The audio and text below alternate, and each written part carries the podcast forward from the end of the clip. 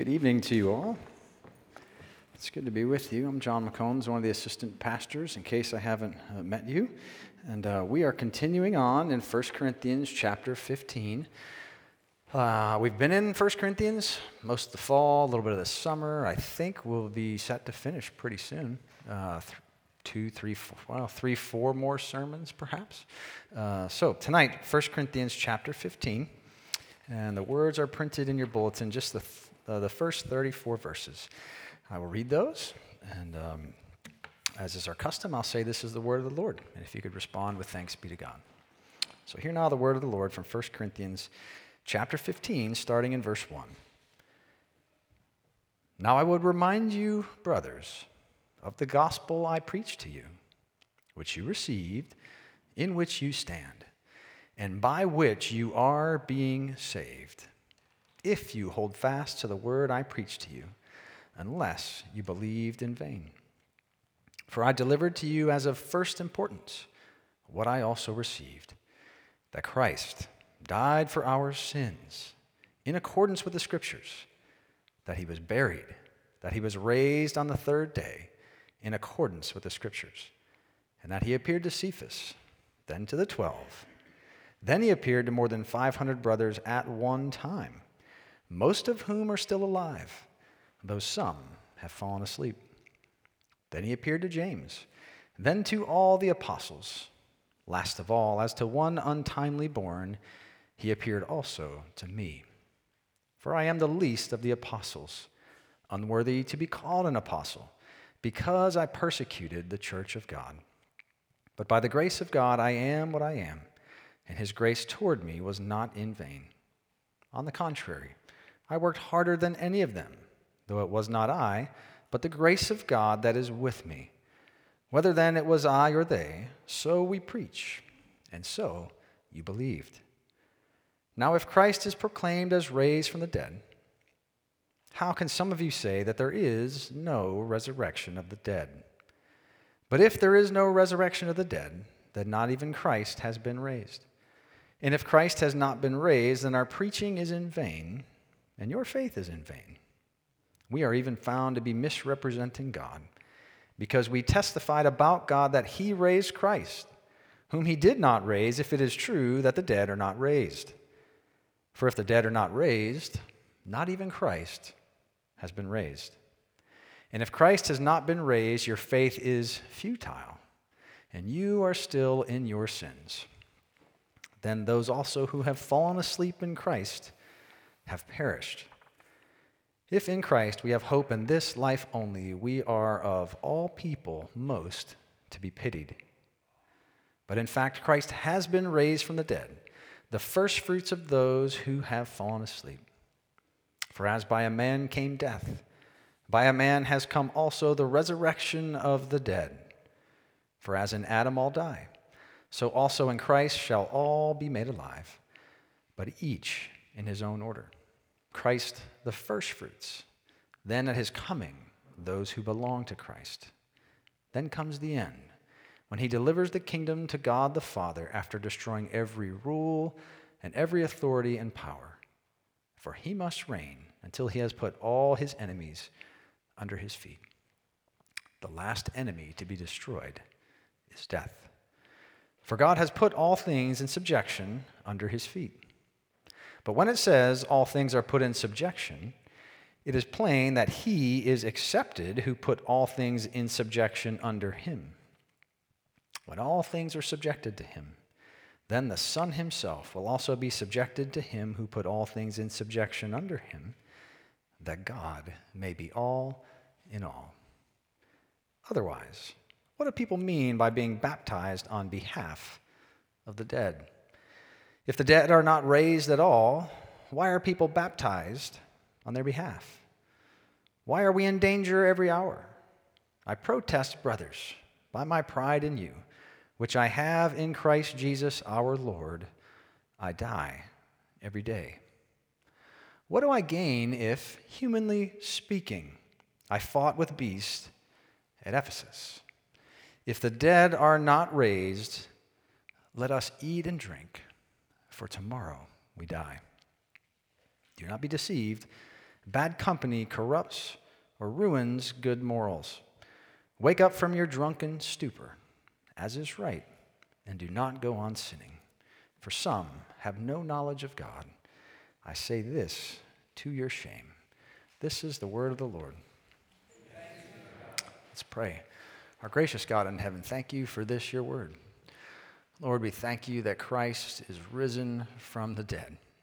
We thank you for the hope that we have in the gospel. Lord, would you encourage us in that hope this evening? Would you use it as you see fit? Would you apply this word to our hearts by your Spirit that rests within us? And would we, would we be careful to give you all the glory and honor and praise? We pray this all in Jesus' name. Amen. When you were a kid, did you ever play the game where you just stack a bunch of cards? You stack playing cards, taking turns until the whole house falls down. I remember playing this often. I don't know that I've ever seen my kids play it. Show of hands. Who has played, you know, you just stack cards couple at a time, you build them up, and you're building that proverbial house of cards, right? Right? And then inevitably, right, uh, the suspense builds as you keep building, but at a certain point, it's almost certain the very next card is going to cause the entire structure to come crashing down. Sometimes it does, sometimes it doesn't, sometimes you're wrong. But it always collapses eventually. And there's always one card that does it. It's a fun game, probably as old as playing cards are themselves.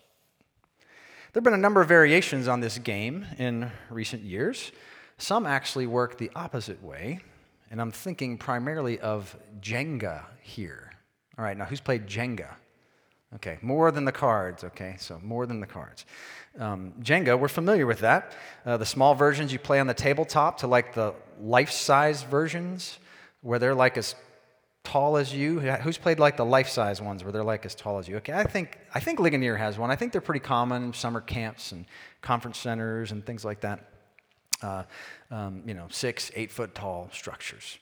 Uh, in Jenga, the entire structure is intact. At the beginning of the game, it's like a mini skyscraper of sorts.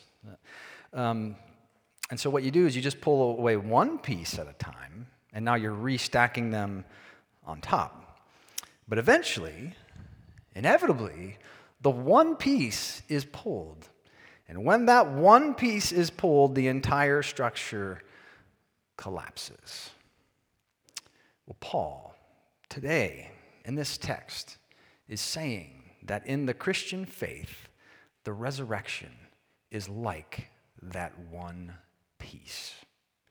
Paul is going out of his way to show that to the church in Corinth and by way of extension to us, that the resurrection is central to the gospel uh, verses 1 through 4 as he starts off here. Uh, now I would remind you, brothers, of the gospel I preached to you, which you received, in which you stand, and by which you are being saved, if you hold fast to the word I preached to you, unless you believed in vain. For I delivered to you as of first importance what I also received that Christ died for our sins in accordance with the Scriptures, that he was buried that he was raised on the third day in accordance with the scriptures. The resurrection is not a peripheral teaching. It's not something Christians can pick and choose as they see fit. It's not something where there are different views among Bible believing Christians. There are things like that. This is not one of them the Bible believing Christian is one who by necessity believes in the bodily resurrection of Jesus Christ from the dead. It's a non negotiable. The resurrection is the very heart of the Christian message, it's the very core of what we believe. Without the bodily resurrection of Christ, it all falls apart, as they say, and we'll hear more on that. Paul's also laboring here to show that the resurrection is not unsubstantiated by evidence. He's handling people's objections here. He's doing some apologetics, if you will. He's either anticipating their objections or responding to the ones that he has heard. So, Paul will start by listing at least five different sets of witnesses who visibly saw the risen Christ. This is not an all encompassing list by any means, right? We know there are people who saw the risen Christ by name that are not on this list. So he's not trying to list everyone. But listen to it again, uh, starting in verse 5. He appeared to Cephas, then to the 12. Then he appeared to more than 500 brothers at one time, most of whom are still alive, though some have fallen asleep. Then he appeared to James then to all the apostles. Last of all, as to one untimely born, he appeared also to me. Paul here lists Cephas first, that's Peter, Simon Peter. He then lists the 12, probably minus Thomas here, and of course, minus Judas. He lists more than 500 brothers at one time. He lists James, Jesus' half brother. And I love the words of Charles Erdman on this. Then he appeared to James, his own brother, who had not believed in him, whose testimony is for this reason the more valuable, whose future leadership in the church at Jerusalem shows the transforming power of trust in a risen Christ. Back to our list. Jesus appeared to all the apostles, likely all now, you know, still no Judas, of course, uh, but Thomas now there, okay? That's why we get the all. Uh, and then uh, lastly, the risen Christ appeared to Paul himself. Jesus appeared in his risen body to no small number of witnesses. And Paul goes out of his way to say in verse 6 most of whom are still alive, referring to the 500, though some have fallen asleep, which is a common reference to death, which we see again in this passage.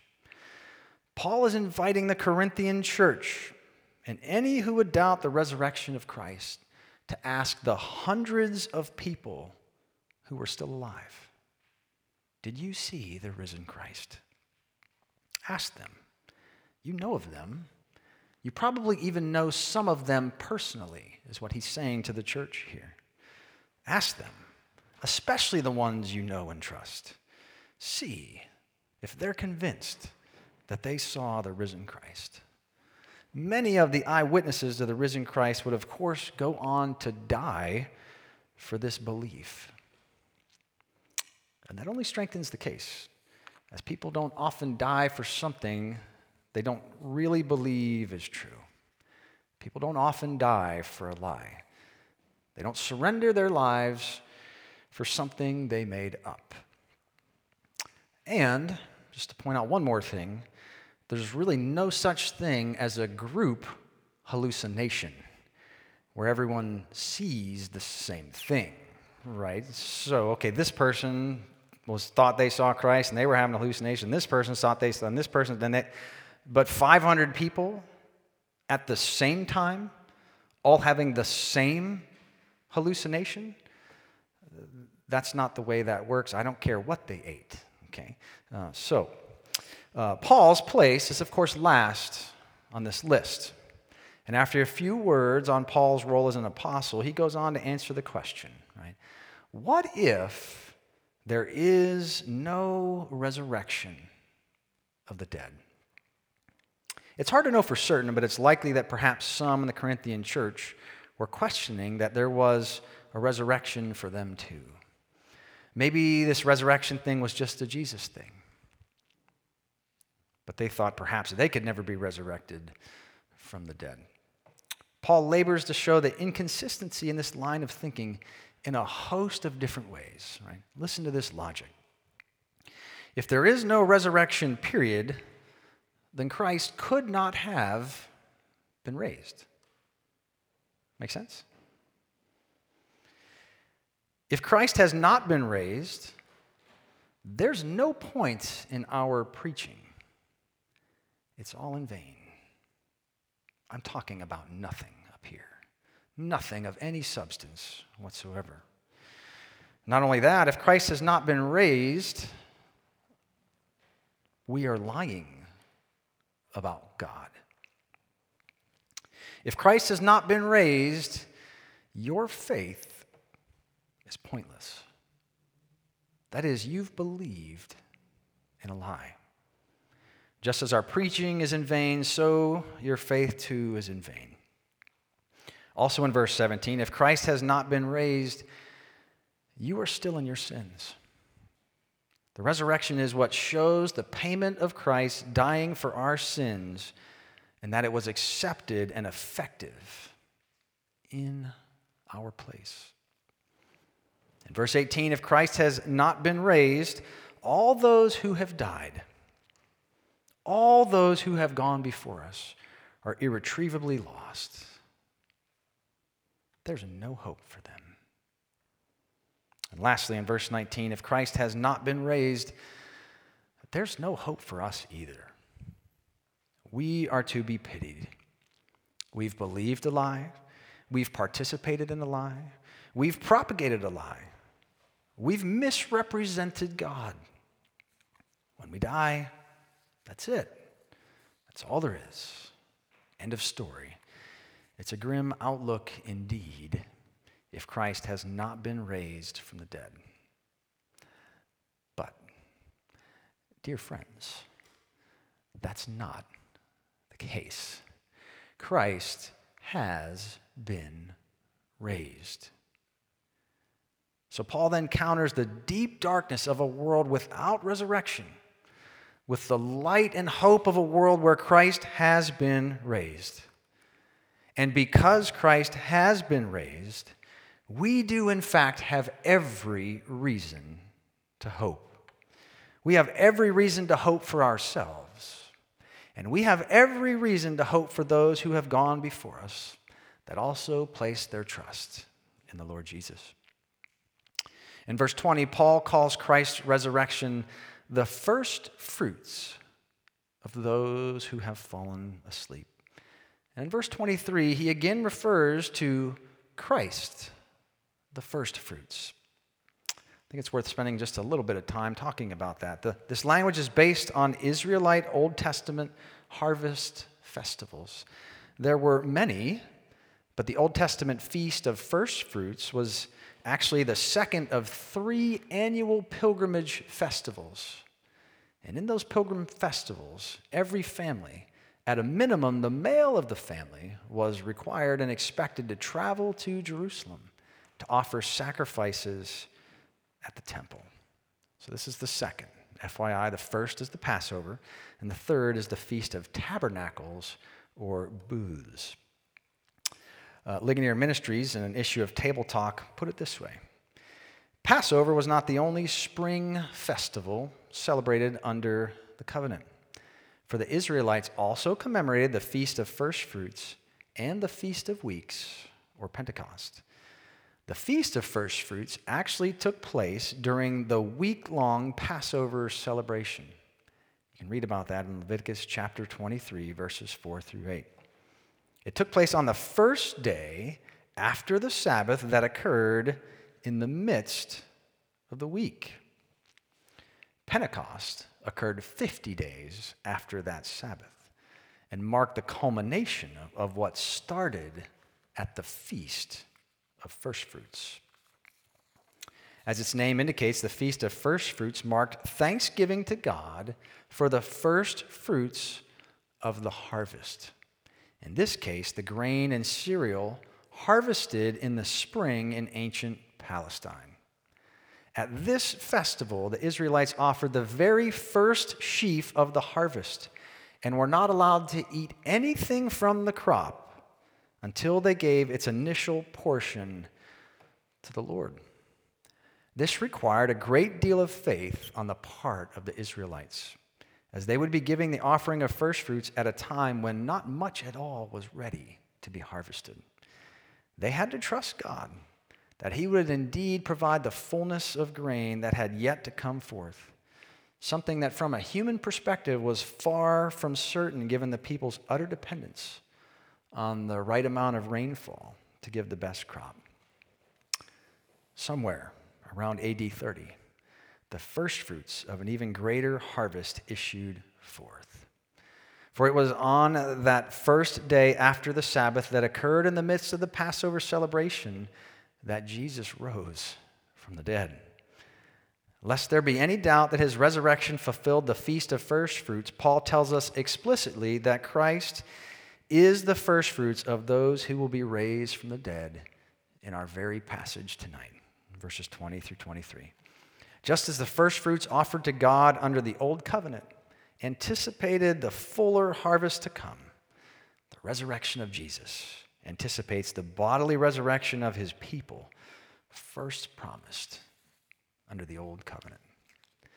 Fifty days after the Feast of First Fruits was the Feast of Weeks or Pentecost, which was the grand celebration at the end of the grain harvest. On this occasion, the offerings of food and animals to the Lord were more lavish, an appropriate way to thank Him for the tremendous bounty He had provided. You see, Christ is the firstfruits of all who will be raised from the dead. He was raised on that day of firstfruits, the first resurrection Lord's day. Fifty days later, he sent the Holy Spirit at the Feast of Weeks or Pentecost. And the Holy Spirit is the guarantee, the down payment, so to speak, of our resurrection on that great last day. Paul says elsewhere to the church of Ephesus that in him you also, when you heard the word of truth, the gospel of your salvation, and believed in him, were sealed with the promised Holy Spirit, who is the guarantee of our inheritance until we acquire possession of it to the praise of his glory. From our text, we see that because Christ has been raised, all who have trusted in his sinless life, sacrificial death, and bodily resurrection, we're told in verse 23 or verse 22, will be made alive. Because Christ has been raised, verse 23 tells us a day is coming when Christ will deliver the kingdom to God the Father having destroyed every rule and every authority and power that are opposed to the kingdom of God. Because Christ has been raised, verse 25 tells us he will indeed defeat all of his enemies. Because Christ has been raised, we learn in verse 26 that he has defeated death. And when he returns, he will destroy the enemy of death fully and finally for his people. Because Christ has been raised. This makes all the difference. How does that old song put it?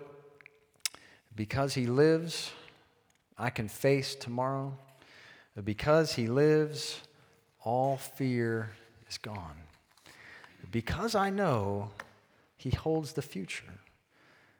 And life is worth the living just because he lives even though Pastor Matt sang in the morning service, and it was good. That didn't inspire me to sing here. You don't want to hear it. Paul goes on then in the last few verses in our text today, verses 29 to 34, to ask a few practical questions, not all of which are easy to understand, to say the least. Pastor Matt has the answers to all these questions for you if you, if you have them. Paul doesn't appear to be endorsing necessarily all of these particular practices but just recognizing that people do participate in them. And why on earth would they if there is no resurrection from the dead? So Paul asks in verse 29, again without endorsing it, why would people get baptized on behalf of the dead if there is no resurrection from the dead? What would be the point? He asks in verse 30, Why would people put their lives at stake if this life is all that there is? If this life is all that there is, they should be holding on to this life at all costs and not laying down their lives for the sake of the gospel. Paul asks, Why fight with beasts at Ephesus? Which could literally mean beast. Paul may have been thrown into the ring, uh, or he could be speaking metaphorically here for his encounters with those who are hostile to Christianity as he sought to win them to Christ. If there is no resurrection, then the old adage, or the Dave Matthews Band song, eat, drink, and be merry, for tomorrow we die, rings true. But then Paul offers a strong correction, even going so far as to say that he is intentionally shaming those at Corinth who are entertaining this idea that there is no resurrection of the dead. He said earlier in the epistle, he intentionally went out of his way to say, I'm not trying to shame you. And here he actually says he is. Folks, this is a big deal. Those who are even keeping company with those who entertain this idea, Paul says in verse 34, are sinning. And this bad company they are keeping is corrupting them. We see in verse 33. And he calls them to wake up, take hold of both Christ's glorious resurrection and our future resurrection for themselves. Dear friends, Christ has been raised. And the hope of the resurrection is for when Christ returns, yes, but it's more than just hope for the future. What I mentioned Charles Erdman said about James, the half brother of Jesus, still rings true today. There is a transforming power that comes from trusting in a risen Christ. Do you know that transforming resurrection power in your life? Is it changing and shaping you day by day, little by little, conforming you more and more into the image of the risen Lord Jesus? Our hope in Christ's resurrection 2,000 years ago, and the hope of our future resurrection, which is inextricably linked to it, God intends to be changing us now. In this life, our problems are many, and the resurrection doesn't magically make them go away. In this life, though saved by grace, we continue to sin in our bodies of flesh. We get sick, we get discouraged, we get anxious, we doubt, uh, we don't love God the way we should, we hurt one another, we do all those things and so much more. And one day, too, we will go the face or the way of the earth. But in the words of an old Scottish preacher, and I just love this from the time I heard it, I wish I could tell you who said it. Our problems are nothing that a good resurrection won't take care of. Think about that. Whatever problem you have, it's nothing that a good resurrection won't take care of? Will we learn to preach this gospel hope to ourselves? And not only say it to ourselves, but learn to live by it more and more as Christ's resurrection from the dead conquers even our sinful flesh. My prayer is that we will. Let's pray.